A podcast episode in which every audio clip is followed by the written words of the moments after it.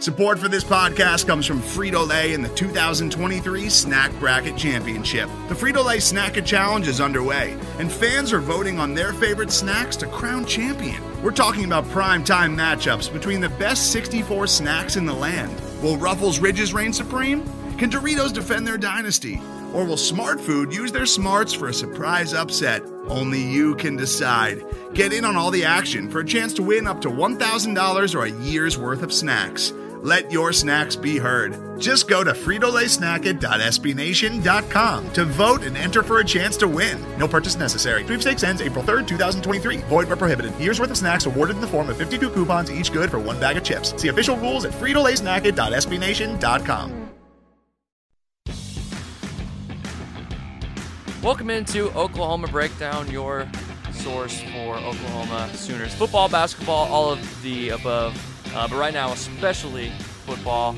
And believe it or not, Oklahoma Breakdown is not the what you call a Mike Stoops uh, normal day in the press box uh, up, up in uh, Gaylord Memorial Stadium. This is Oklahoma Breakdown. He is having a breakdown in Oklahoma during those during the football games, but we are Oklahoma Not so Breakdown. much anymore. Well, he might be having a breakdown over like missed tackles on the back end, but I thought he did a pretty decent job schematically on Wednesday. I think that nothing that really occurred was his fault, so I think he's uh, kind of resting easy, which is probably a nice change of pace for him. Yeah, I mean the, the the tackling is really the only thing that you can, um, you know, come away from the game and, and think Defensively, it- yeah, because I mean the the I mean they held David Montgomery to what was it, 82 yards on 22 and carries, he's which he's an is NFL back. By the way, absolutely. OU OU won 37 to 27 against Iowa State, um, up in Ames to open up OU's conference play. So they're three and zero now,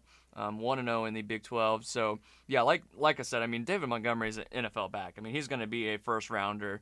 Uh, if not first rounder, a second round kind of guy. Like he, yeah, he's I mean very, he, very he's a he's a you know a day two kind of guy, second or third round probably. But there, He- were- you he's know, there- fantastic. There, there were a couple of, uh, you know, for lack of a better word, um, triggering incidents where a tree-like Iowa State wide receiver gets open in the secondary, and not a single OU secondary member can tackle. the tackling in that situation, those two situations in particular, obviously wasn't Both of them in the first half, right? Well, yeah, yeah. I mean, there were some incidents in the second half as well, but you know, in the first Those were the most yeah, egregious those ones. were the most egregious. Yeah, but uh, you know, you know, Zeb Noland played a little better than I thought he would. He's got a big arm. You know, he's he he was the more talented guy all along. You know, we knew that ahead of time, but we weren't sure how well he'd uh, I guess handle himself in that situation. He he looked fine to me. credit to him for uh, not being afraid. I mean, he was not afraid to chuck the ball downfield if he saw a receiver. Uh, not even open in single coverage. I Dude mean, can he was zip not, it. I mean, he was he- not afraid yeah. at all. So you got to give him credit for that. Uh, Iowa State backup quarterbacks are OU's.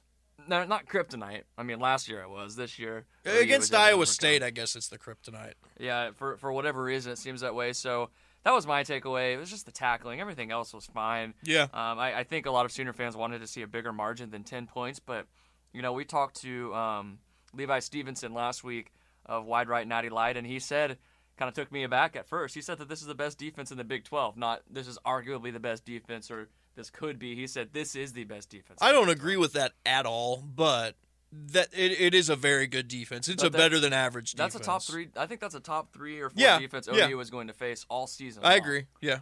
Uh, and so I, this, uh, you know, they like he said, they they did exactly what what he said they would: rush three, drop eight, um, and that's that, that's sort of how they defend things. Yeah, absolutely. And you know, offensively, I don't. I mean, obviously the running game never quite got going, but I'm pretty confident that they can, you know, right the ship there. I mean, like we talked about this with uh, Tyler Palmateer, who uh, you guys will hear later, but uh, you know, you can't really discount how many changes were made uh, as far as positions are concerned over the offseason. You know, you lose Orlando Brown, and so Bobby Evans moves over to the left. Cody Ford moves out to tackle. You're putting in a new center in Creed Humphrey, who I guess now is the full time starter. But I mean, you know, obviously there's names there and there's talent there and there's a ton of potential there. But I think it's reasonable to, you know, be patient in this instance. I mean, eh, they aren't blowing people off the line in the run blocking as far as that's concerned. As far as you know, pass blocking is concerned, they have been perfect. Honestly, I mean, they, they Kyler has all day to throw, and even when he doesn't have all day to throw, he's a he demonstrated that he uh, has a lot of really good situational awareness. That's one thing that I really came away with on uh, Saturday was Kyler Murray really, really looked like a uh, like a seasoned veteran for Oklahoma. You know, it's only his third, you know, game as the guy. I mean, obviously he has the, he had the start against West Virginia, but, that I- doesn't really count. that's his first full four quarter college football game. Yeah, Kyler yeah, Murray, and he he he, he's played all four he quarters. in a passed with meaningful game. flying colors. He was fantastic. He I, he, I mean, he's there's really no gripe about him at this point. You know, through three games, he he's I expected him to be very good, but he after Saturday he's surpassed my expectations. He he's he's a really heady quarterback. He's got great situational awareness. He's got you know that moxie that Mayfield has. Maybe it's not as uh, outwardly outwardly uh, projected as it is with Mayfield, but you know he's definitely a very confident kid who carries himself very well. So uh, It's funny to see the difference in. Uh, yeah, it, it, it, spoke to Tyler Palmateer. He actually tweeted about that earlier. Um, just you can see it in their Instagram stories, kind of the way Yeah. that they go about. Which it's I, I, I hate myself for even saying that sentence just now, but that's I that's social media. it's is- 2018. Fuck it's it, social you know, media whatever. is reality. Uh, that's kind of how, how things go now, and that's a, that's an example of how different they are. So I, you're right though. That moxie, that's a great way to put it. He's a very inwardly confident guy. yeah, So that's uh, you know, OU 37, um, excuse me, Iowa State 27. Um, I, I, I, this game has been broken down ad nauseum uh, up to this point. But any any final takeaways? Oh, I mean, uh, one other thing on Kyler Murray, I would say one thing I that was a question mark coming in is you know how much would he be able to I guess galvanize his teammates and uh, the offense in general, and he checked that box as well. So, like I said, he's you know after the UCLA game, I was you know I was encouraged, but there were still questions to be answered. But it, it seems like he's checked everything off at this point. That's crazy to say after three games, but I'm he he has my full confidence at this point. I I think I, I speak think for a lot of Oklahoma fans when I say that. I can't even think of a single red flag. I can't even think of a. I mean, he to- had to one ball batted down, and that you know that wasn't just his height. That was the factor there. But I mean, that sort of came through my mind at that point. I think it was the uh, that was Oklahoma's first offensive possession when they uh, were forced to kick a field goal. So but, I take uh, that back. We have one complaint. It's not a Kyler real Murray complaint, though. Up It's- until this point, we have one complaint about one throw. Uh, Kyler Murray not perfect. his Breaking. size really like in general though his size really hasn't uh hasn't really hampered him And we've much seen so. quarterbacks. I mean, the last one who came through here. Granted you know kyler kyler is a lot shorter than his predecessor i mean he's two, two, two inches, three inches. i would i uh, I mean, Kyler's five. standing next to kyler like well he well baker's kyler's listed at 5'11 I, i've stood next Right. to kyler. We're we're close to eye to eye. I will leave it at that. I, w- I won't give away my embarrassing height. I'm five eight, but yeah. Yeah we're we're basically eye to eye. May, maybe he's a little taller maybe like five nine, but you know he's there's a big difference between being five nine and being six foot and a half like yeah, baker mayfield for sure, but, for sure. I, I, I but mean, he it's not limiting him at this point so yeah, and on on this level, uh, that's definitely not something that's going to. nah he's fine Yeah, even though OU does have some pro-sized offensive linemen. So, um, en- enough about Iowa State. Um, that's kind of all, all dead and gone up to this point. Yep. Uh, and, and we will, like I said, we talked to Tyler Palmateer later in the show. Um, we also talked to Mitchell Northam. Uh, Tyler Palmateer is the o- OU, or excuse me, the Norman Transcript. There we go. Norman Transcript sports editor, also a contributor there. Uh, Mitchell Northam, who we talked to, is an editor and contributor for Against All Enemies, which is a brand new SB Nation blog um, devoted to Army, Navy, Air Force, um, all the service academy sports. So uh, you definitely want to stick around for both of those. Uh, but before we get into those interviews, how was your uh, how was your weekend? What would you get up to? eventful um Did you drink wine while you watch football? I, I drink. I did not drink any wine. You would be proud to know that I uh, I drank Bud Light. So that's uh. I mean, I'm- no. It, it, I see. I was expecting like this. We I look on Yelp at this bar to you know watch uh, t- you know finding a bar to watch uh, this game at you know, early hours on the West Coast. Found a place that opened at 7 a.m. That should have perhaps been a red flag that it wasn't too ritzy because it was just a dive bar in Napa. Like it was, you know, old locals.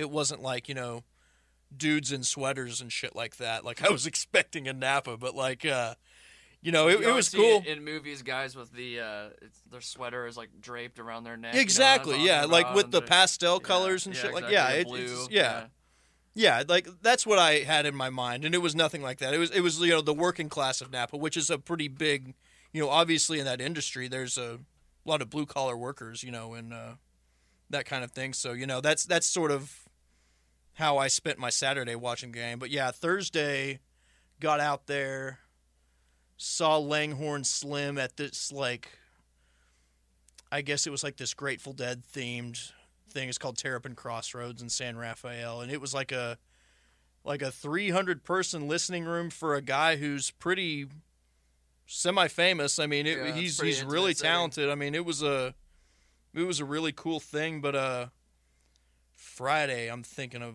what I did on Friday. It's a little hazy going out to the West Coast. Uh, trying to think of what I did Friday. Oh yeah, went out in San Francisco. That was really cool. San Francisco's fun. It's a good drinking town. Went to a big food truck thing. Uh, ate some tacos. Pet a bulldog that I found. That was pretty neat. I've never pet a bulldog before, but uh, that was You cool. don't have to go all the way to San Francisco. yeah, you, pet a you exactly. Yeah, I, I you know, but You, it, could do that at home. it, it, it was fate, I guess. So I like San Francisco and I like that food truck thing. But anyway, Saturday, watch the game, take it easy for a while, then watched uh, the night games in Berkeley at a good bar, uh, like a good cow bar, good sports bar. Pretty cool. I don't know if you've ever been to Berkeley before, but it is a no, I've never even been to the it West is Coast before. an extremely cool campus. Like it, you, if you're an Oklahoman, you feel a little out of place there. I'm not gonna lie, but it's uh, it's a very, it's a beautiful campus with uh, a lot of really good bars. You know, it's uh, and you know, Cal had played some. I'm trying to think of who they played. Maybe Idaho State or something like that. Right before that, or UC Davis. It's one of those two. But uh, anyway, you had some of the post game crowd at the bars, so it was a pretty lively atmosphere. But I lost my sunglasses, so that kind of sucked. I always lose my I sunglasses. do too. Yeah, I never lose my phone right here, but I uh, I w- that's the way to go. I would much rather I- lose. and I never lose cheap sunglasses. I only lose expensive sunglasses. I think that's my that's you know karma for being an idiot who buys expensive sunglasses. But uh, It's the other way around for me. I gotta buy uh, expensive sunglasses, otherwise I'll lose them. My my weekend was um, I I actually had a weekend, sort of. I usually don't get weekends, uh, working all day on Saturday, um, and then I get to you know I, I'm gonna work on Sunday as well, and then do some other uh, sort of things to pay the bills. So I actually had a Sunday off, and I watched football from noon to um, let's see, the three o'clock games end at about six, six thirty.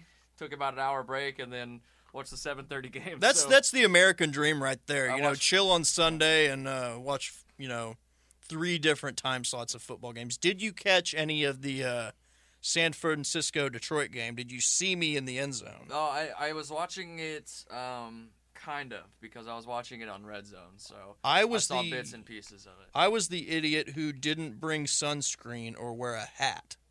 So as you can see right now, um, my face is uh, essentially a mask right now. So that's the current state of affairs. That's not fun. By the way, and I got my Jimmy Garoppolo bobblehead, which uh, it's on my counter now. It's pretty neat. He's Handsome it's gonna guy. be it's gonna be very it's gonna be very valuable someday. Jimmy Garoppolo. I don't think it will be, but like, uh, It's either going to be really, really valuable uh, in two years, or it's not going to be valuable yeah, ever. he That's holds onto the feel. ball for too long. That's his deal.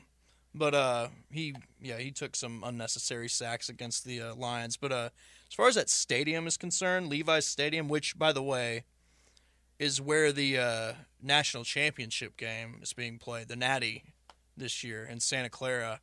Um, as far as the new stadiums are concerned, pretty underwhelming. I'm not gonna lie. It's in a cool area. You know, it's uh, it'll be decent in the winter. Granted, you know that region does get cold in the winter. I mean, it gets cold in the summer sometimes too, but uh, it, it it's not to be like freezing or anything like that. It'll probably be fine weather-wise, but uh, and you know it's in an okay area and it's got a decent you know tailgating lot and stuff like that. But as far as like being all glitzy and all that, I mean it's fine, but it's it's not close to what you see in Atlanta. It's not close to what you see in Minneapolis. It's not even up to snuff with what you're seeing, you know, with I guess what's formerly Reliant Stadium and now NRG Stadium in Houston. I guess that stadium's about almost uh, it's more than 15 years old at this point. It's it's I don't think it's as nice as that is. I Practically mean, a dinosaur at this point. yeah. Well, honestly, I, th- I No, think I think yeah. As terms of stadiums, is. absolutely. But I mean, if you make the necessary upgrades and if it's built to where you can, uh, you know, it, it's that's more conducive to making upgrades in the future, which I guess that stadium is because it's it's still very nice at this point. I think it's nicer than what you have in Santa Clara. Granted, there's some luxury amenities that are uh, pretty cool. I didn't get to go in there, but uh, seemed pretty cool. But uh, yeah, then went to Palo Alto after that. Saw Stanford, which uh, pretty damn cool campus. Not quite as cool as Cal, but uh, definitely cool. And then uh, yeah, that's my weekend. Very nice.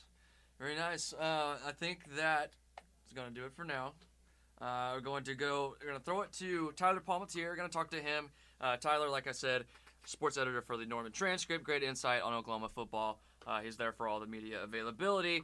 Um, and then Mitchell Northam, who has great perspective on Army football. We talked to him. He is with the Against All Enemies SB Nation blog. Uh, so stick around. Those interviews are coming up next.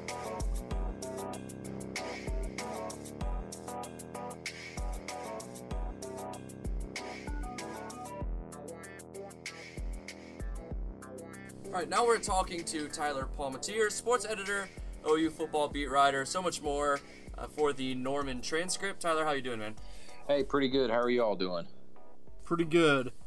Before we get into all this football stuff, uh, I'd like to address a tweet that you sent out this morning that apparently your office phone number is listed in the Norman North directory as the Norman North attendance office. Uh, have you gotten any good excuses yet at this point? You know, I wish I had like a really good story for you, uh, but I've really just gotten about three calls. All of them have been from adults. Um, I didn't even put that all together until today. I got a call and I just decided, you know, one time is random, two times is maybe coincidence. On the third one, I said, "Hey, you know, is mine? Is this number listed in the Norman North directory somewhere?" As and they said, "Yeah, this we. I'm sure you you're listed as the attendance office." I was like, "Oh my gosh," you know. And uh, of course, you know, I I'm offering, as I said, free excuses, free um, excused absences, free tardy slips, and those are all just at a at a low cost of fifty dollars right now. Um, Man, you could retire off of that. Yeah, and I'll do and I'll do fake IDs too for a hundred. I've just got to I've got to cover. I just need to get the overhead. You know, it's a little more expensive because I've got to buy the equipment. So um, Yeah, yeah, exactly. I yeah. appreciate you all helping me get that out there. Yeah, yeah, no problem. Yeah, Yeah. some free publicity for that. Yeah. What what's Yeah. what's the name of it? Uh, attend tech. Ten a ten tech. Attend All right, tech. sounds good. Yeah. Uh, TM. Gotcha. All right, so now to football. Um, OU's offensive line has done a pretty damn good job protecting Kyler Murray through three games, but they haven't quite lived up to the billing as far as run blocking is concerned at this point. Uh, from what you've gathered, is there optimism that they can get this turned around in the near future? Is there some legitimate concern on that front? Yeah, there's definitely optimism. Um, There's reason I- for optimism. yeah. yeah, there's yeah, yeah, there- well, there's there's optimism coming from inside the locker room. I think you know, um, and Bill Bedenbaugh both spoke to us this week and didn't really back off of that. He thinks I, he's going into year five, I believe, at OU, and he thinks this is going to be this. He told them in the summer, he said this could be the best group that we've had. And in a lot of ways, you think about, you look at the whole group. They did lose Orlando Brown, but uh, you know they had a walk on in Erick Wren at center who did a great job. But now you kind of you know talent wise, what Creed Humphrey gives you in terms of potential and just you know um, talent out of the high school ranks, you've got I'm, I'm careful to say careful to say upgrade, but I mean you've got a more talented player with a bigger future probably ahead of him, um, and and Creed. So he's they still like the pieces they have. I think, um, kind of in classic Oklahoma fashion, they're they're built for the latter half of the season, and uh, this group I think can get a lot better. Uh, the changes that they made were really pretty big before the year. You moved one guy from the right side of the line of scrimmage to the left with Bobby Evans, and uh, you're converting Cody Ford from a guard into a tackle, and your uh, your two guards were pretty well situated. But there were some change. You know, we, people sometimes get caught up in looking at the group and hearing how good they could be, and they think, oh, well, they're just going to come out of the gate, and you know, they got this deep stable of backs, and they're just going to steamroll people. And then against Florida Atlantic, that happened I mean, there were just huge holes that guys were running through against Florida Atlantic. Um, and then we saw the kind of a regression in the last uh, couple games. So I think it will. It's slow a little bit because of the offensive line changes that they've underwent. But I'm, you know, I'm not an expert on. I'm not slowing down their techniques and going back and watching how those guys are blocking. But I, so I can't personally say that. I, you know, I think they're going to be great later, but they are certainly confident they can still be really good. And I kind of think that's always been Oklahoma's mo. They can start slow. They're always kind of built for the second half of the season. I mean, is it fair to say that maybe some of these problems are because of Rodney Anderson's absence? Yeah, or at least it, they're not being masked by Rodney Anderson. You know, if if if he, uh, you know, if he keeps playing against UCLA and, and breaks a couple long runs and gets over 100 yards and does the same thing against Iowa State, maybe we're not talking about this quite as much.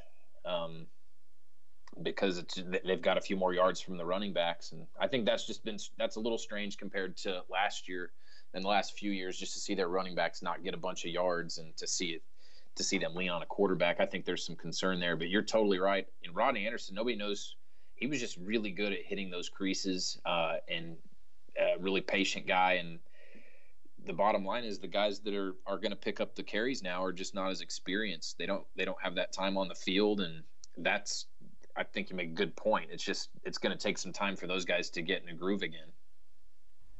You know, speaking of this offense, you know, Kyler Murray, he seemed to show a different side of himself this week against Iowa State in that he truly really looked like a field general and really had command of this offense against a pretty decent Iowa State defense. Um, are there any questions about his ability at this point that remain unanswered at this point?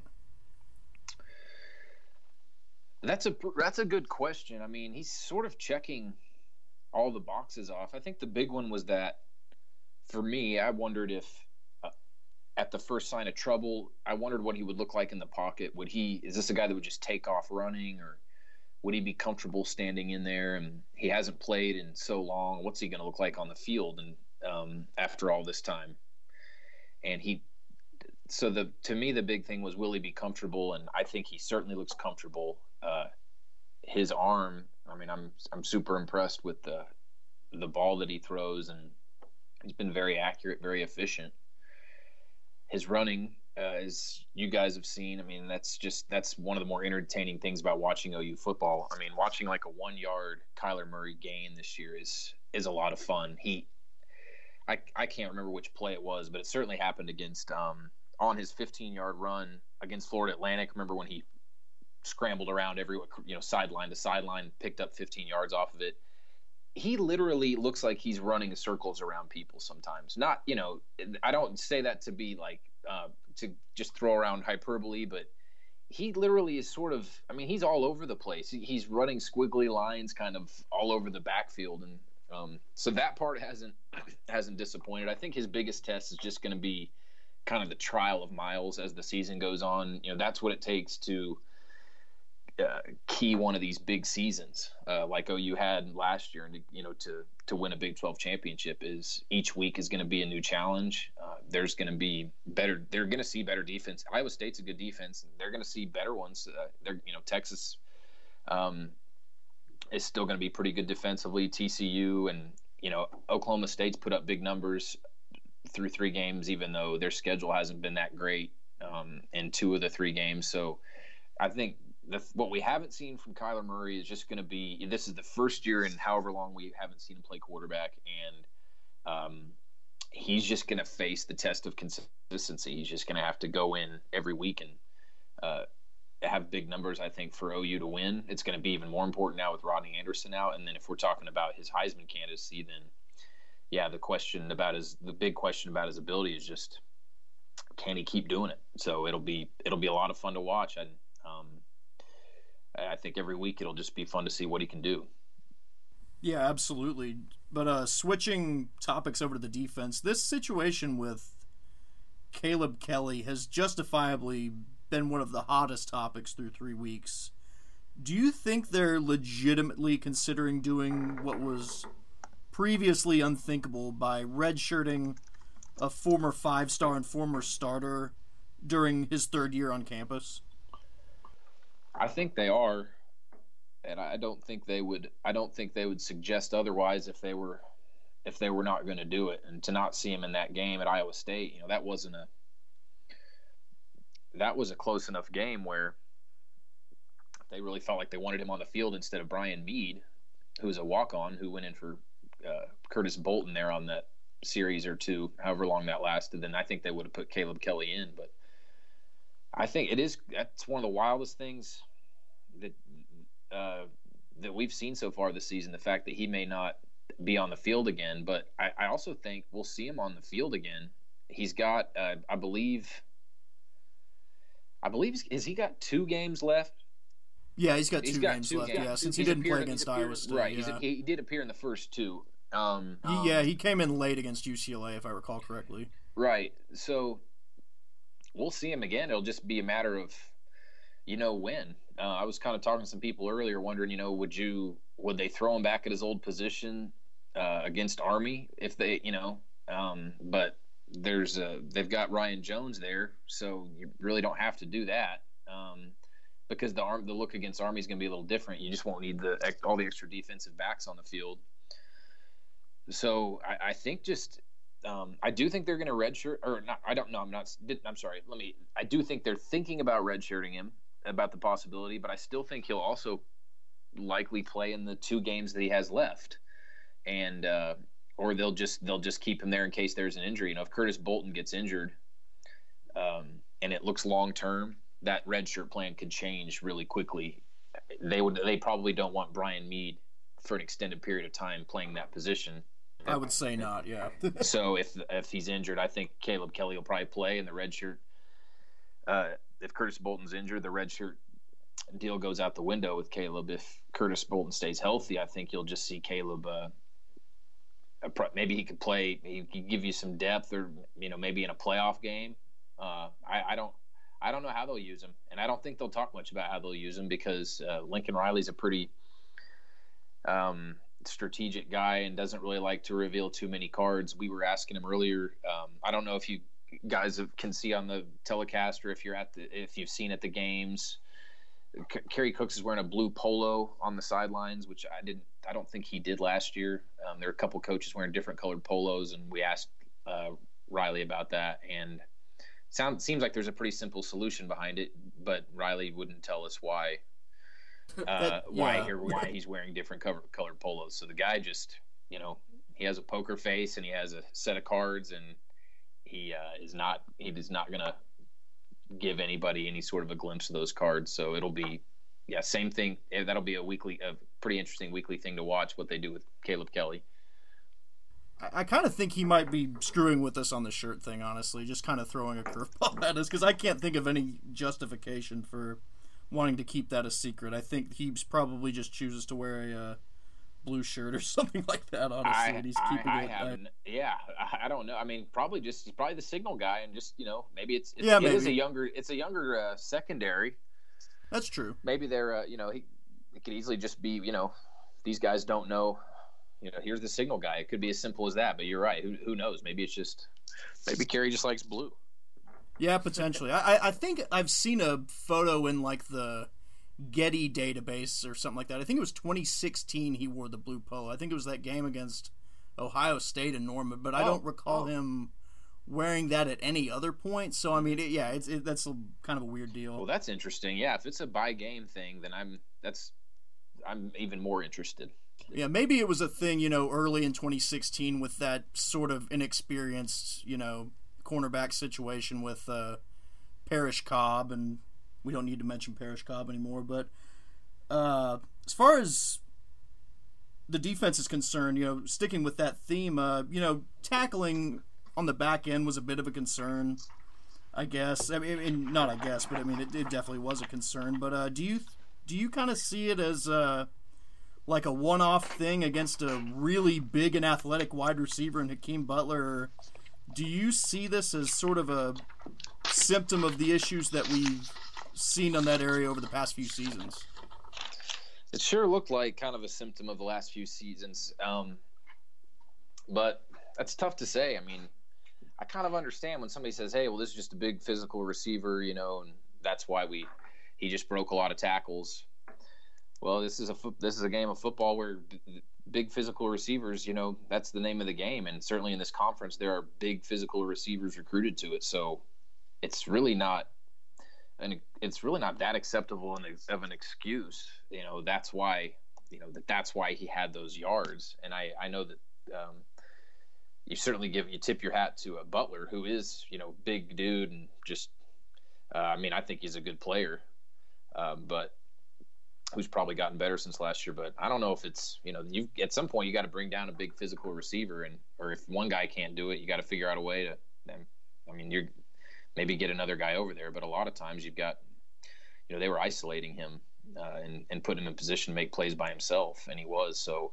I don't, but I don't know if it's just I don't know if either if it's just time to panic, like, oh, okay, they've got the same same old problems. This team looks like a better tackling team um, to me, and I think it, with some of those younger guys, you would hope that you know they could that they'll improve as the year goes on. Um, but they're going to see some good receivers down the line.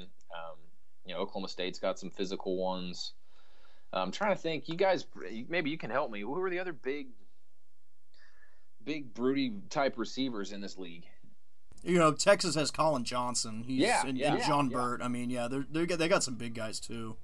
You're gonna, see, yeah, they're gonna see him, and um, you you you can't avoid them. Um, so it's it's one of those things. It's I, I don't believe it's a one off, but it's something they're gonna have to correct. I think it looked familiar, and I think they're better at tackling, but I wouldn't call it just an isolated thing. I think that it might be a thing they struggle with again, um, maybe sporadically. I, I, mean, tackling from that game is pretty much the only thing you could come away with in, criticizing the defense for, at least uh, from a widescreen perspective. Do you think Mike, Mike Stoops is close to being out of the woods, so to speak? Um, I th- yeah, I kind of think he is. They've. It depends on how you look at it. I think he's he could be close if if the defense um.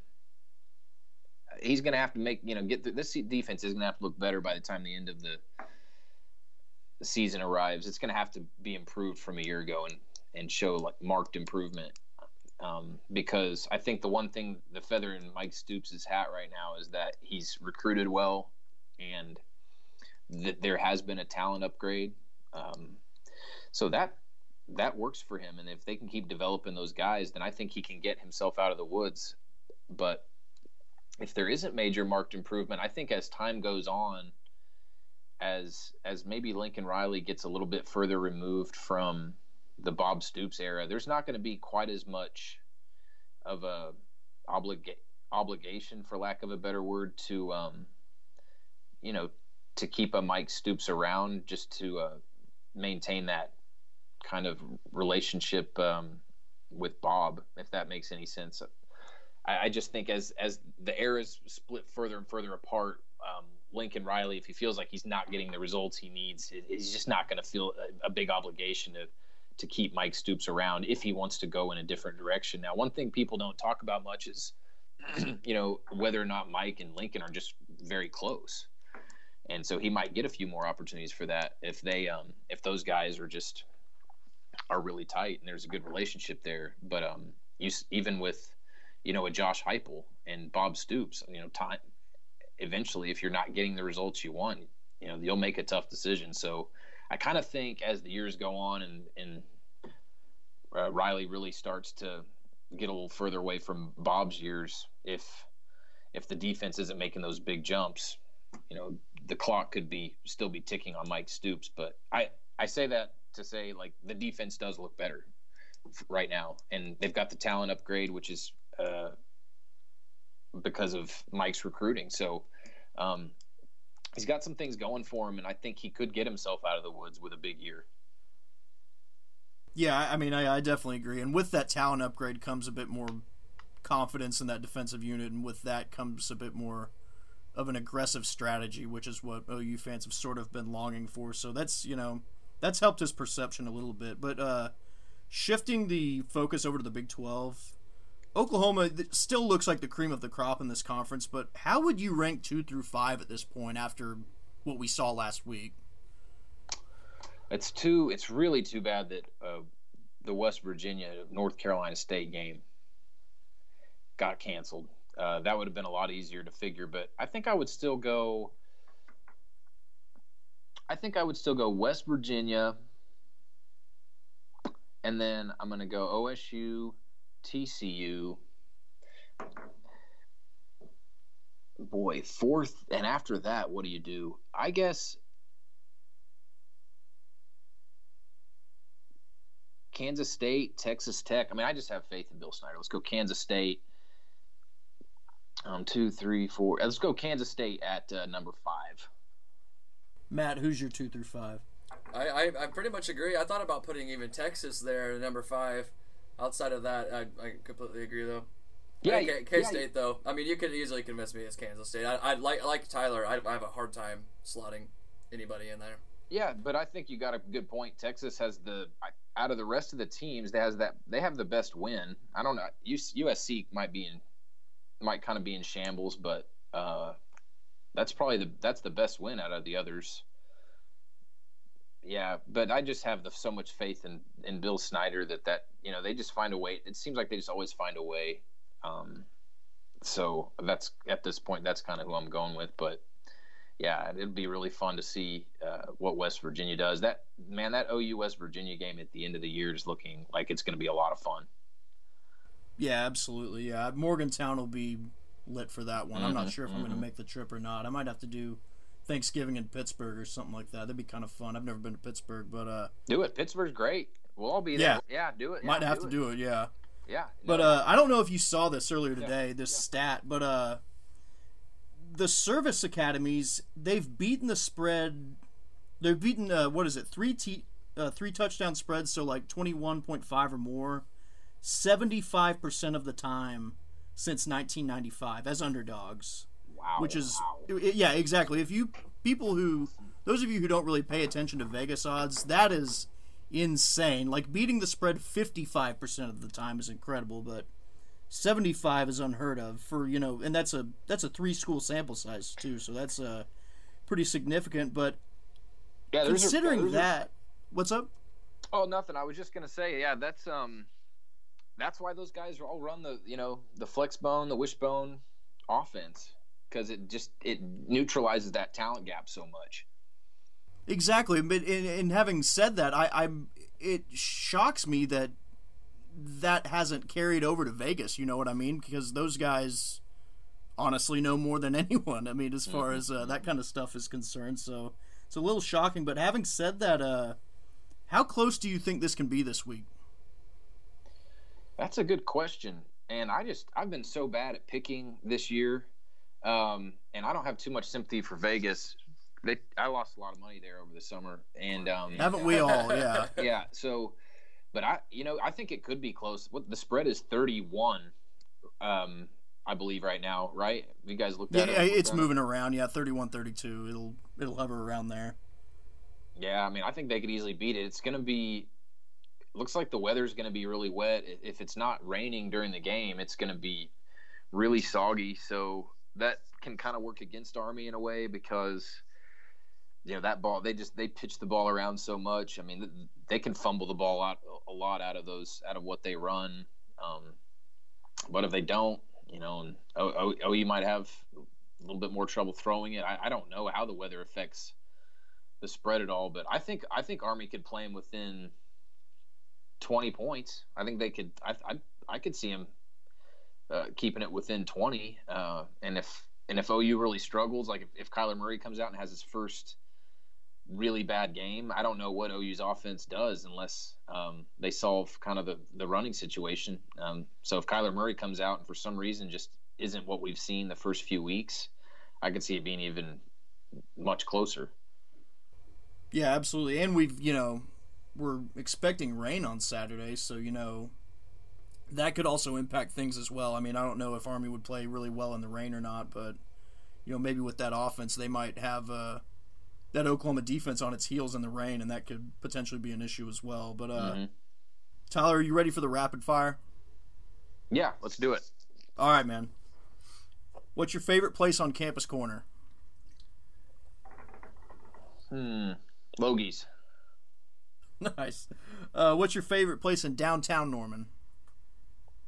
My spot is Gray Owl because it's so overly hipster that I just. It's so overly hipster. I know it's supposed to be rapid fire, but I have to just. It's okay. That, pick that I love. That I just love it. Uh, there was a guy in a type in there one time with a typewriter, and um, I just decided, you know what, this is. I'm coming back. I'll be. You got me. You sold me. It's kind of humbling in a way. It was humbling. It was loud. Uh, I couldn't, you know, you can't focus when I don't. I don't know. You can't focus when a guy is on a typewriter. It's it's no, so freaking loud. There was actually someone. I think it was a journalist. He brought a typewriter into the uh, Carolina Panthers press box. I think this was two years ago. How distracting would that be in a work situation? Oh, I wouldn't. It would be very distracting. I mean, I don't. I we we all either need to go back to typewriters out together, or we just need to get rid of them altogether. There's no no. There can be no in between.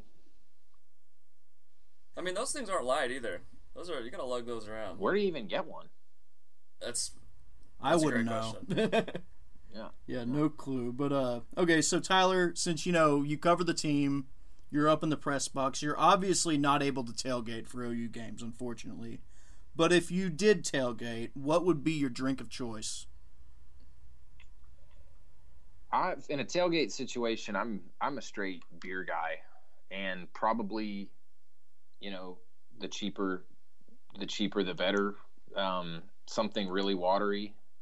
Um, and then that's and better then, for a hot environment like that. I yeah, mean, that's, that's yeah. the smart thing in the early season. If the temperatures, if the temperatures down, I think that drink changes. A lot of it does depend on the weather, guys. Like if it's November and it's chilly, we're then um, there's there's some bourbon in the mix. But September, October, you know, it's like those late October games where it's still 80 degrees. I I have the I probably have the most watery beer uh, from the gas station and a koozie, and then maybe you're walking around with one of those pocket shots or something, you know, right before you go into the game, a little extra kick right before right before you go in, just to get you kind of right where you want to be. You've thought this through. I like the way you're thinking. I haven't done it in so long, but uh, so I think what I'm thinking of is like when I was in school.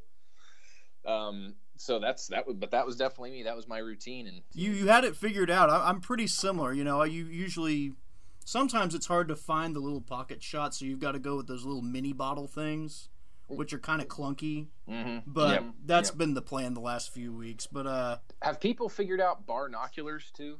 I mean, yeah. oh yeah. So yeah. that's done. What are they? What are they doing? Checking the checking the lenses like before you go into oh games, no no no no, no I, I thought you were referring to people in general no i don't oh, think no. the uh, oh, security security are they on i don't they think they want to find anything honestly they don't want to yeah kick no. people out and prevent them from buying mixers inside the stadium i mean yeah. there's no yeah. benefit in that so well i guess technically on the list of prohibited items i'd have to check i think binoculars are on ou's list of prohibited items for the game that's interesting. Yeah and i don't know if it's for that reason. I think it's kind of just they don't want they don't want anybody with a big you can't like you can't bring an umbrella to a game. And i think it's they don't want people with blunt objects that you could you know you could hurt somebody with a pair of binoculars. Oh yeah. Yeah. Um, especially um, an old pair.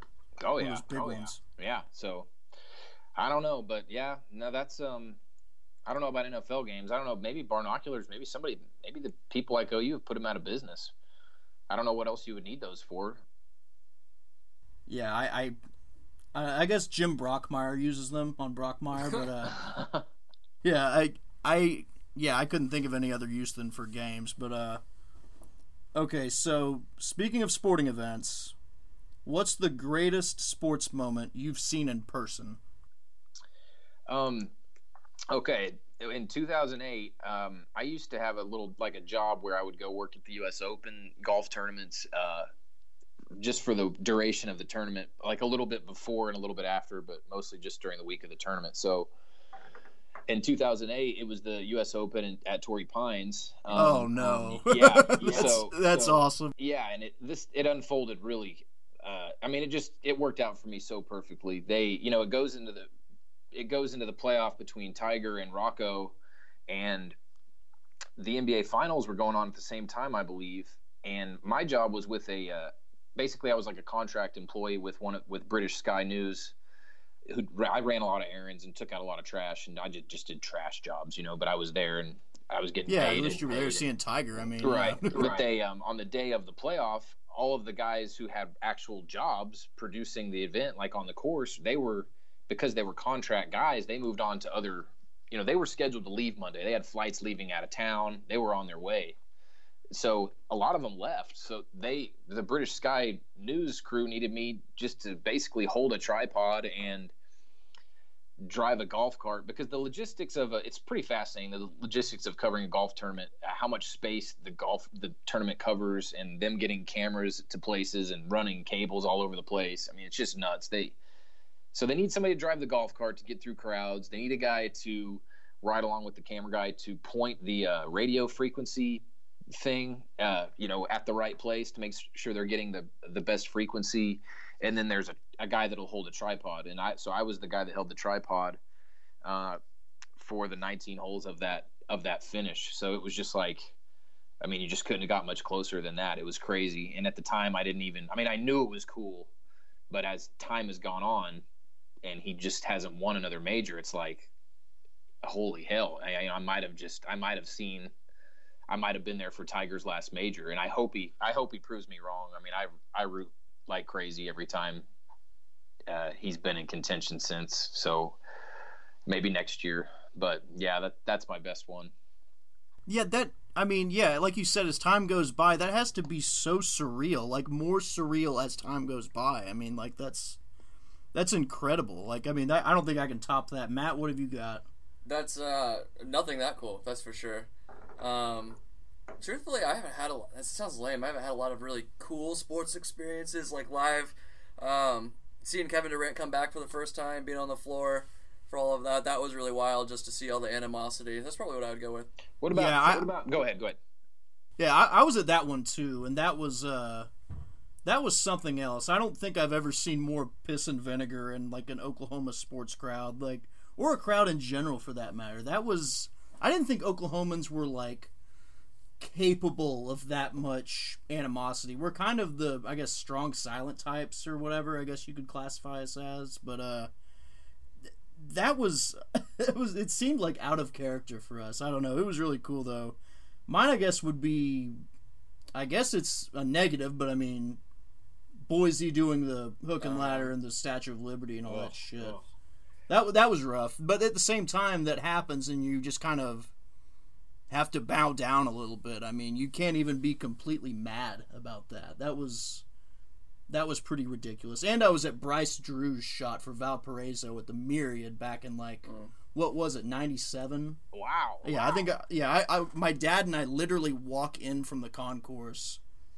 We're we're going to see Billy Tubbs and TCU play Florida State, and we end up catching the end of this insane finish for a school that we've never heard of.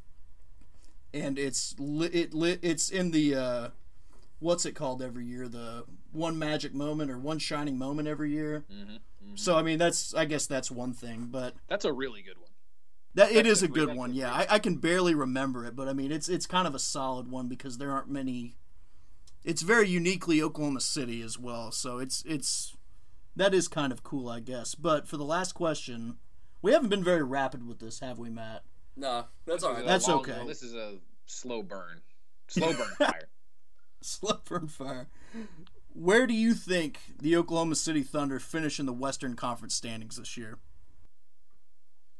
Hmm. I'm trying to not be a not be a huge homer, but I'm also trying to I'm trying to think realistically as well. It's a fine line between being a homer and a hater. If you sit, give one win total, and get, take a game away from it, you can be called two different things. I know it's. Um. Mm-hmm. It- We're it's talking just- about we're hard talking about we're talking about their division or the whole The the whole Western Conference Yeah, regular yeah. season standings. regular season.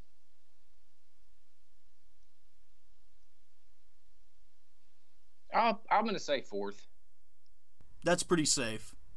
I'm such a down the middle guy. It's embarrassing. That- yeah, that that's very reasonable. I've rid- I know how to ride a fence, guys. Well, I think that's about right. I mean, like they had tremendous injury luck last year. Uh, I know they get another year together. I know they bounced Carmelo, addition by subtraction, etc. But I think I'm with you, Tyler. Hey, I'm glad. I'm glad. That's a, you know.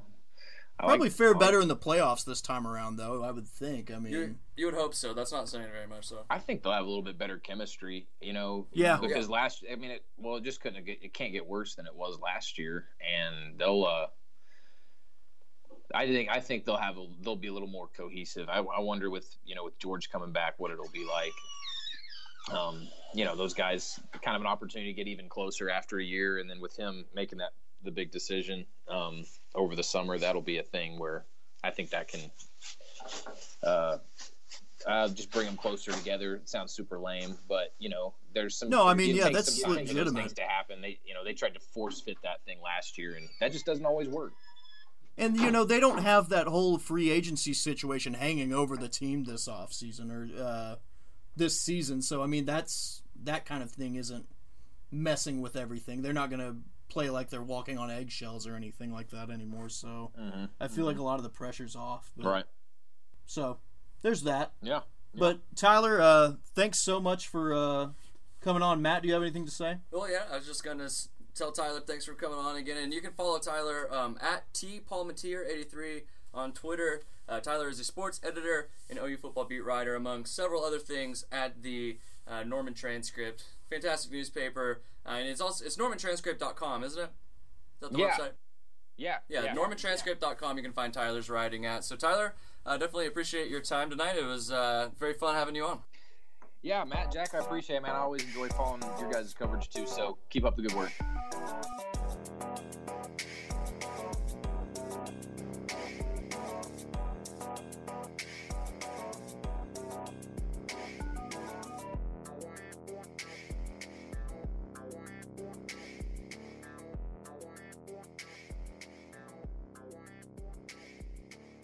All right, now we are talking to Mitchell Northam, uh, editor and contributor contributor for Against All Enemies. That is SB Nation's destination uh, for Air Force, Army, West Point, Navy, all military sports coverage. Mitchell, how are you doing today? Good. How are you guys? Doing pretty good. Just looking forward to uh, the Army Oklahoma matchup coming up this weekend. For sure. Yeah. Thanks for having me. Yeah, absolutely. Um, you know, Army they've tallied more passing yards through three games than they recorded all of last season, which is a pretty incredible statistic. Uh, and that can be attributed, I guess, to new QB Kelvin Hopkins. What stands out about him as a QB, and what separates him from some of the QBs Army uh, has had in the past? Yeah, I think um, Kelvin Hopkins is a confident passer. Um, I think in the past you've seen, you know, as is the case with most triple option, teams, you look at Navy and they have Malcolm Perry, who is basically a converted wide receiver playing quarterback for them in the triple option system. You know, it's it's a system that doesn't really ask a lot of the quarterback in terms of passing, but you know, it does need someone who is a good decision maker. Um, so, but Hopkins is a confident passer. Um, in the past, you know, when Army had Ahmad Bradshaw, he was great at running the triple option, really fast, really shifty, really good decision making with, um, you know, flipping that ball out of there. Um, but really was not great as a passer. It was kind of a last, you know, last resort thing for Army. Um, but with Hopkins, you know, they're actually, you know, running kind of random passing plays in the middle of, uh, you know, these these triple option drives and stuff. Um, it's just not, you know, what you typically see out of a uh, out of a triple option team. But when you have a good quarterback, um, you know, it's definitely definitely adds a good wrinkle because a lot of times I think teams just try to kind of stack the box and um, you know close down those edges on triple option teams. Um, but you know, a few years ago. Um, due to some injuries, Navy had to call on uh, this guy Will Worth, who started as a third stringer behind Keenan Reynolds, um, and he he was really good at throwing the ball. It's kind of how they ended up um, upsetting Houston a couple years ago. Um, so yeah, definitely uh, yeah, I, I, would just say that yeah, Hopkins is a confident passer, um, and while you know he's going to be a triple option run first guy, he can definitely sling it down there if he needs to. You know, switching the focus to the uh, the ground game, which is you know obviously Army's forte, but uh, you know plenty of backs get work in this triple option offense, but who has stood out in the backfield so far in 2018?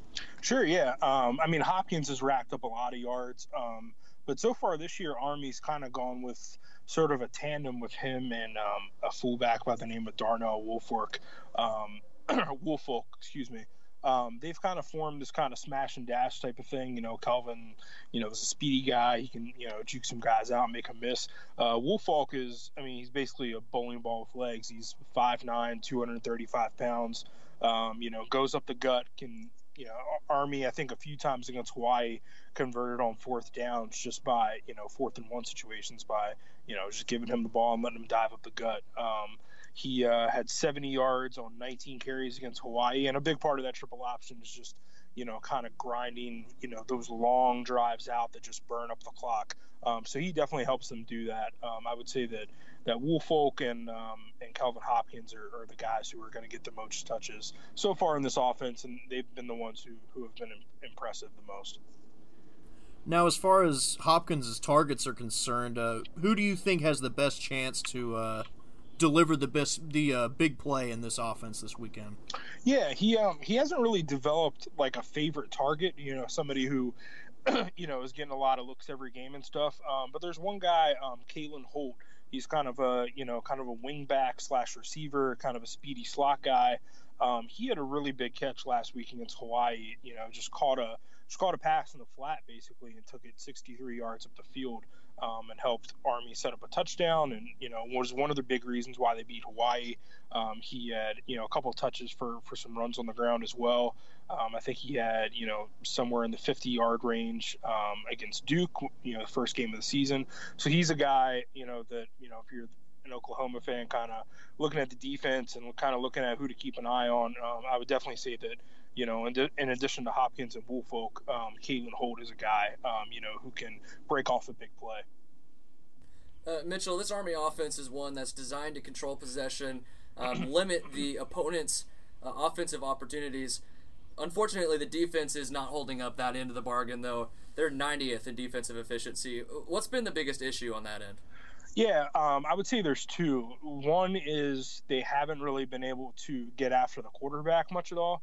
Um, and the other one is they don't really force turnovers um, and take the ball away. Um, sacks this year, you know, they, I guess, you know, if you're looking at kind of the box scores, they've improved every game. They had one sack against Duke, uh, just two against Liberty. You know, when you look at a team like Liberty, you should definitely, you know, if you kind of consider yourself an upper echelon, you know, FBS team, you should probably have more than two sacks considering Liberty just recently made that jump from F, yeah, I can't even talk. FCS, that's a mouthful. Um, and then they had three sacks against Hawaii. So, you know, they're, they're not really getting after the quarterback a whole lot. Um, not really, you know, even when they're not getting sacks, they're not really, you know, getting those hurries or, you know, forcing quarterbacks into bad decisions or anything. Um, aside from that Liberty game, they've just had one takeaway this season, which was a fumble recovery against Duke. So, you know, didn't didn't force Hawaii any into any turnovers, um, but you know, came out of that game with a win anyway. So, yeah, I think you know if, if they're gonna you know pull off this you know pull off an awesome upset and you know go into Norman and beat Oklahoma, um, you know the defense is definitely going to have to uh, force a turnover or two or three or, or a few and, and try to get to Kyler Murray. Speaking of that Liberty game, did I see that the punter got ejected for targeting? Yes, Liberty's yes, punter. Yes. Was what like, was up with that? Uh, I mean, he, it was just on a punt return, and uh, you know the Army's punt returner, um, his name escapes me right now, but you know he was basically already being tackled and going to the ground, and uh, Liberty's punter just came in head first um, and hit that guy head first on his helmet, and uh, yeah, um, definitely I mean, and a pretty egregious, uh, you know, targeting call. There was no way he was going to get out of that unless a referee just took pity on him for being a punter and uh, you know trying to make a tackle. Um, but uh, yeah, that was uh, one of the, definitely one of the wildest uh, moments of the college football season so far. A punter getting ejected for targeting.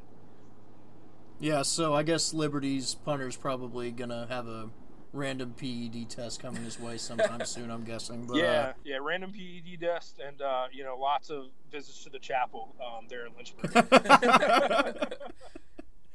oh man, but uh, you know, Jeff Monken he inherited a program that had been mired in on-field mediocrity for years, but uh, Army's gone 20 and nine since the beginning of the 2016 season. Uh, what's been his key to turning things around? Um, I think uh, there's a couple things. I think number one, he's recruited better than any recent Army coach. Um, you know, him coming from Georgia Southern, um, he has some, you know, some good ties to the state of Georgia, which is, you know, a, a recruiting hotbed, especially when you talk about around Atlanta and stuff. He, uh, yeah, I think there was a stat in the Duke game or something like that. There was 14 players or something in the Duke Army game who were from Georgia um, between both rosters, and I think Army had you know six or seven of them. Um, so yeah, I think you know he's he's really been good at recruiting. You know, he's been around. He kind of knows you know how to do that kind of stuff um, and how to recruit for a service academy. Can be kind of hard to convince guys to come there, but you know Ken Ken Niumatalolo has been able to do that at Navy. Um, and Jeff Monken's doing that at Army now. So the, he's really raised, I think, the talent level of the roster. Um, and I think he's just sort of built, you know, a culture of winning there where, you know, I mean, the first time, you know, first season they came in, you know, they, uh, you know, weren't great right off the bat, but slowly built and they beat Navy. And last year they had that season where they went 10 and 3 and beat Navy again and won a bowl game. Um, so, I mean, I, I think he's just really built a culture there that, you know, yeah, we're a service academy team and yeah, we're an independent, but, um, you know, we're, you know, don't, doesn't matter who we play, we're going to go into, you know every game you know and we're going to put up a fight. Um, and they're going to look to win. Um, you know doesn't really matter who the opponent is. You know i don't know if they'll go 10 and 3 and repeat the success that they had last year but um, i definitely think they're they're probably on the right track and you know you know a good enough team to make a bowl game again and win it. And um, you know that annual december clash between them and navy it's going to be another good one now you know obviously for student athletes their schedules are a lot different from that of the average student, and that's you know doubly true or more true uh, for student athletes at the service academies. Uh, for those you know listening listening wherever, uh, what does their average day entail? Um, yeah, I, I didn't go to a service academy myself, so I can't speak from like firsthand experience, but I know that their days are long. I mean, you know, most of the time these guys are waking up, you know, way before uh, I would say the average college football player. Um, you know, I, I, think there's sort of this, you know, kind of whisper around college athletics that, you know, maybe some of these guys who, you know, know they're going to be professionals after a short stint in college, they know, you know, those guys maybe not are not going to class all the time. Maybe they're just focusing on their sports. Um, but you know, guys at the service academies, you know, they're going to class, they're doing you know they're training for you know whatever they're going to do after college football um, and you know they're there for you know all four years um, so yeah i mean they're every day i think it's just kind of a different thing for them and you know one of the reasons why these guys run the uh, you know a lot of these service academies run the triple option is because their offensive linemen um, and defensive linemen you know on the other side as well but definitely on offense you know their offensive linemen are a lot smaller than your typical O lineman at Wisconsin or Oklahoma or Alabama, um, because these guys have to stay in shape for, you know, what they have to do on a, on a military service level. Um, so you're not going to see, you know, a whole lot of 300 pound linemen in service academies. Um, so yeah, it's definitely a different lifestyle than your your normal uh, college athlete. You know, we'll certainly see plenty of Army veterans at Saturday's game. People, you know, proudly supporting you know the army team and uh, you know representing you know the armed forces you know on Saturday. Plenty of OU fans obviously have served over time, but uh, how much of a I guess specific West Point or Black Knights fan contingent would should we expect this week? Um, I don't know if that I can put like an exact number on it, but um, I would say that the, most of the service academies, you know, travel really well um, in terms of a fan base. Um, like you just said, you know, I'm sure there's tons of people, you know, there in Oklahoma and you know OU grads who you know served in the army um, and whatnot. Um, but yeah, I mean that that's just kind of the thing of it. You know, there's you know all over the country. You know, it doesn't matter if you're playing in Oklahoma or you're playing in Jacksonville or you're playing in California. Um, you're going to have military veterans there, um, and you're going to have people who have allegiances to Army or Navy or Air Force, you know, whatever it is. Um, so yeah, I, I, think you know, you know, even when the service academies go into, you know, these Power Five schools, um, they usually have a, a, decent, you know, following there of, of fans. Um, so you know, I, I wouldn't expect like half of the stadium to be in you know cadet uniforms or in Black Knights attire. But uh, yeah, there, there's probably going to be a, a, a, solid group of fans there. Okay, so what's one fact about Army football that you think Oklahoma fans should be aware of, other than the uh, 1945 national championship? I think we're all pretty aware of that, the one that Oklahoma State's currently trying to steal. Right. Yeah. Uh, yeah. There's there's uh, that 1945 national championship. Um, I don't have a ton. Um, you know, I know that uh, Tim Kish, the uh, current Oklahoma linebackers coach, he coached uh, defensive ends at Army um, from 1984 to to 1991. So he, he has a little bit of an idea of uh, you know what's going on there at West Point. Um, West Point has some some good college basketball coaches under its belt with Mike Krzyzewski and Bobby Knight having coached there in the past. Um, and uh, Barry Switzer, he served in the Army in the 60s. Um, he didn't go to West Point, but uh, you know, did some service and, and all that good stuff. Um, yeah, I don't have any like super uh, interesting facts about West Point for you, but um, you know, uh, I would encourage your readers to you know take a deep dive and even visit our site. yeah, againstallenemies.com. That's a uh, that is a brand new site, by the way, by SB Nation. I love that they've gotten that going, and uh, like you said off the air, uh, the site's really growing and bringing in new contributors. So, you know, Armed Forces football is really intriguing, and I think it's, you know, pretty much anyone can root for those teams. So I, I would encourage everyone to follow them on Twitter and uh, definitely read their stuff as well. So, uh, one final thing, you know, as far as Vegas odds are concerned, since 1995, the armed services schools, the service academies, that when they are a 21.5 or more underdog, so essentially three touchdowns or more, uh, they're 75% against the spread, which is, if you follow Vegas, that's you understand that that's pretty insane, like from a probability standpoint, because Vegas is pretty good. They typically have things figured out, but uh, the spread is, you know, it's hovering around 31 or 32. Uh, how close do you think Army can keep this game? Um, I, to be honest, I think you know I think Army's going to lose. Um, but I definitely I, I, do think that they can cover the spread. Um, it's going to be tough, like I said earlier. You know, I think kind of the the recipe for their success or the recipe for covering the spread or even you know the low probability of pulling off an upset um, is going to be you know, having an efficient offense that keeps Kyler Murray off the field. Um, I think that when Army's successful, when most triple option teams are successful, it's not when they get into, you know, shootouts and it's not when they're playing from behind. It's when they can, you know, control the possession of the game and just really grind out drives and keep their defense off the field. Um, if Army can do that, if they can, you know, grind out a couple, you know, really long kind of 18 play drives, um, and uh, you know keep their defense off the field. And when their defense is off the, on the field, they're going to have to you know step up and get after the quarterback and force a few turnovers. Um, that's what they'll have to do. I think they can do enough of that to cover the spread. You know, as big as it is, 30 points um, or 31, wherever wherever you might see it, depending on the book. Um, I just, I, I, it's, it's hard for me to imagine Army getting blown off the field by that many. Um, but I do think in the, in the end, Oklahoma will come out with the win. All right, I think that is all we have for you. Uh, we have been talking to Mitchell Northam. Uh, he is the editor and contributor for Against All Enemies. That's the new SB Nation uh, service or military Ser- service academies. There we go. yeah, for, for, service academies uh, sports. Thanks sure. for helping me through that one. I needed help there. Uh, at AAE underscore SBN um, against all enemies.com. You can find Mitchell's coverage there. Mitchell, thank you so much for joining us today. Yeah, thanks for having me, guys. I really appreciate it.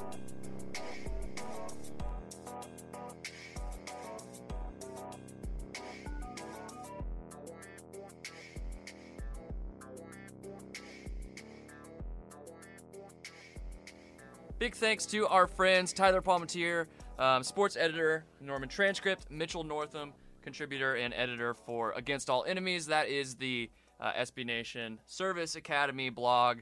Uh, that's a new pursuit, isn't it? They just when did they launch Yeah, like I, I about two weeks ago, it seems like, or maybe right before the season started. Brand spanking Like, new. r- like really new, like this month. good stuff. It's um, I don't know. I really find it fascinating, just from the perspective of, uh, it's a copycat sport, right? I mean, every they, once the spread became successful, once everybody realized that that was a great equalizer, all of a sudden everybody's running the spread, where everybody else has zigged. Army and these other teams have not zagged, and, Yeah. uh, and if, if you listened to Mitchell Northam earlier, he gave a really fascinating reason about why they run the triple option. Yeah, I had never thought of it that way. It's because they don't have, they can't have those big offensive yeah, yeah. You, you can't be three hundred pounds and be in the army. Yeah. So I thought that was really interesting. Uh, it's just always fascinating to watch those teams. It's kind of like peeking into another era. Also, consistently have some of the best uniforms in all of college. football. Absolutely, yeah. Navy's helmet's always great. Uh, Army always has great uniforms. I love, uh, you know, Air Force's color, color scheme with They the, uh, they the lightning messed- bolt on the uh, Yeah. helmet. That's a damn good look. They I haven't love messed with that one very much, but Army and Navy really get creative. Especially Yeah, they do. Navy get just incredibly creative and uh, definitely give us some of the best, like I said, college football uniforms year in and year out. So, um, Jack, we already looked back. No use uh, going back to Iowa State. That's dead. That's gone. Yeah. So let's move on to Army. Uh, if you're listening to this, uh, it is we're, we're we're recording a couple of days before the game. Uh, so, I mean, what's your? I I hate that I even have to ask this. What's your level of concern?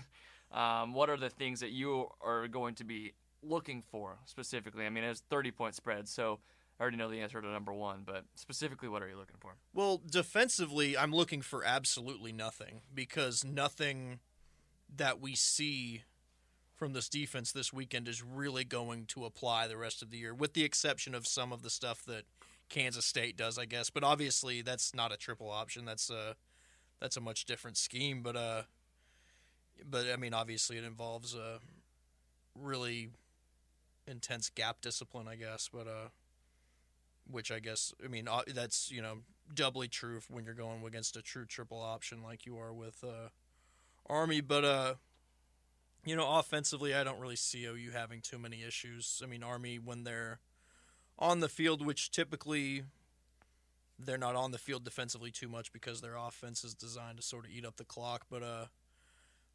I they haven't really been very efficient defensively this year, and uh, you know Oklahoma's athletes.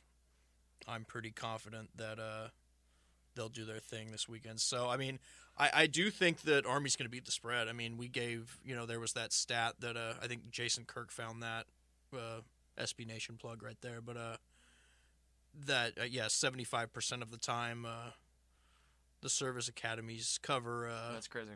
as three plus touchdown underdogs. You know, 75 percent of the time since 1995, which is bananas. So. You know, some there's some gambler out there who's like, "Why? That was like my secret. I made so much money off of that, and now uh, that information is out there." I, I feel like I have to fly to Vegas now and put a bunch of money on Army to cover, you know, 31, 32 or whatever it's going to be at that time. But, uh, it, you know, and obviously there's a reason for that statistic. But at the same time, I'm, like I said with Tyler, I'm a little surprised that, uh, Vegas hasn't really caught on to that at this point, which is well, very, it's very improbable that they haven't caught on to that at this point. I'm sure that they have caught on to it. It's the people who haven't caught on to because if they, if the well, bank- if yeah, yeah, but I'm saying like the on it- smart money hasn't caught on to it. Yeah, I mean, it, yeah, it's gotcha. it's yeah, it's very interesting. like I like give me the give me the service academy to cover the enormous spread this week, and I even if they do cover that spread, I'm Also- not going to be upset. Also, hot betting uh, pick right here. Take the under on game time. I don't care what it is. This game is going to be done like that. I don't Yeah. think I don't think you can actually get that anywhere. But Yeah. uh, Unless there's a rain delay or something like that, or a storm delay. I don't think there's supposed to be any uh, lightning that's though. possible. so But I, I I've got we the- can play with a little bit of rain. So if this game is in hand in the second quarter like it should be, uh, this game should go by very quickly. Um, and then you look. I don't know if is OSU and Tech in Stillwater. that's in do you know? Stillwater, yeah. I mean, that's in the same state, and that game might actually be twice as long. As Literally, it could be nearly twice as long. I cannot like I, you know, that shootout. uh, OU Tech, OU and Texas Tech have had a couple of those Yeah. um, in recent years. I cannot stand watching football like that. Cannot stand it. I don't. I don't. I, I If- wanna if see it gets that out of hand, yes. I mean, it it, it doesn't Scoring always fun, but defense is fun too. it doesn't always happen when teams like that meet each other. So I think it was Oklahoma State and Texas Tech last year. It was, I mean, obviously it was high scoring, but it wasn't like this, you know, unhinged offensive affair like it was with Oklahoma and Texas Tech in 2016. I've just So got, I've got a feeling you're going to see. I think I think we might games. see something close to that though. Granted, I kind of like what Jim Knowles has done. Uh, Oklahoma State's defense. They're They're pretty the aggressive. They are turning again. the ball over. I don't know how aggressive they'll be against Texas Tech, but uh, you know, we'll see. Yeah, it will be uh, interesting. I'll definitely have eyes on that game. Um, but as far as a score prediction, I think we were pretty on the money last week with our score prediction. So you want to give one for this week? I wasn't on the money at all, but uh, uh, I was trying to give you credit there. yeah, yeah. I um, I was actually pretty close. I ha- I actually haven't thought about my score prediction yet because I I'm, I usually write my gambling post at this point, but I haven't yet. Uh, let's go Oklahoma 48 or actually no, let's go Oklahoma 41 Army uh, let's go Army 17. 41-17 Oklahoma. Yeah, my extremely uninformed as I have not watched a down of Army football this year. Just gonna put that out. You there. have a pretty good idea of what you're going to see though. I mean, Yes, absolutely. And in, in, in talking with Mitchell uh, Northam, so uh, you, you kind of gave me an idea of what to expect on defense. Defense has been lacking for them, so I'm going to say 49-17. Pretty close to yours. Okay, cool. Um, well, I, is that is that it for us? I, Is that gonna I do you have any final thoughts? I'm uh I'm drawing a blank here. So No, yeah, I think that is um, about all that we can say um, about OU Army. Uh, I think Mitchell did an excellent job of, of setting the game up for sure. I am looking forward to a night game though. I will say that. So Yeah, that will I, be- I don't know what I'm going to even do with myself in the morning. We've had all these early kickoffs, but Yeah, I prefer the uh, rooster kickoffs for work reasons, but um, that's understandable. but I can appreciate a night kickoff as well. Yeah. Uh, and really, what the, the kickoff I wanted to be an early one was OU Baylor. Uh, they revealed that to be a 2:31 Yeah. fist pump because I've got some uh, big plans that week, and so that's the one There I really go. cared about being late, so uh, or being early rather. So, uh, so big uh, again, big thanks to our friends Tyler Palmateer, um, Mitchell Northam of the uh, Against All Enemies uh, SB Nation blog. Uh, that is brand new, uh, covering all the service academies. For Jack Shields, I'm Matt Ravis. Thank you so much for listening to Oklahoma Breakdown. Today's episode is brought to you by Cars.com. With over 2 million vehicles and 50,000 more added every day, Cars.com will match you with the perfect car for you, your budget, your life, your style. And if you're ready to say goodbye to your current car, Cars.com will get you an instant offer to cash it in. Just start by entering your license plate and get matched with a local dealer who will write you the check. So whether you're looking to buy or sell, just go to cars.com. It's magical.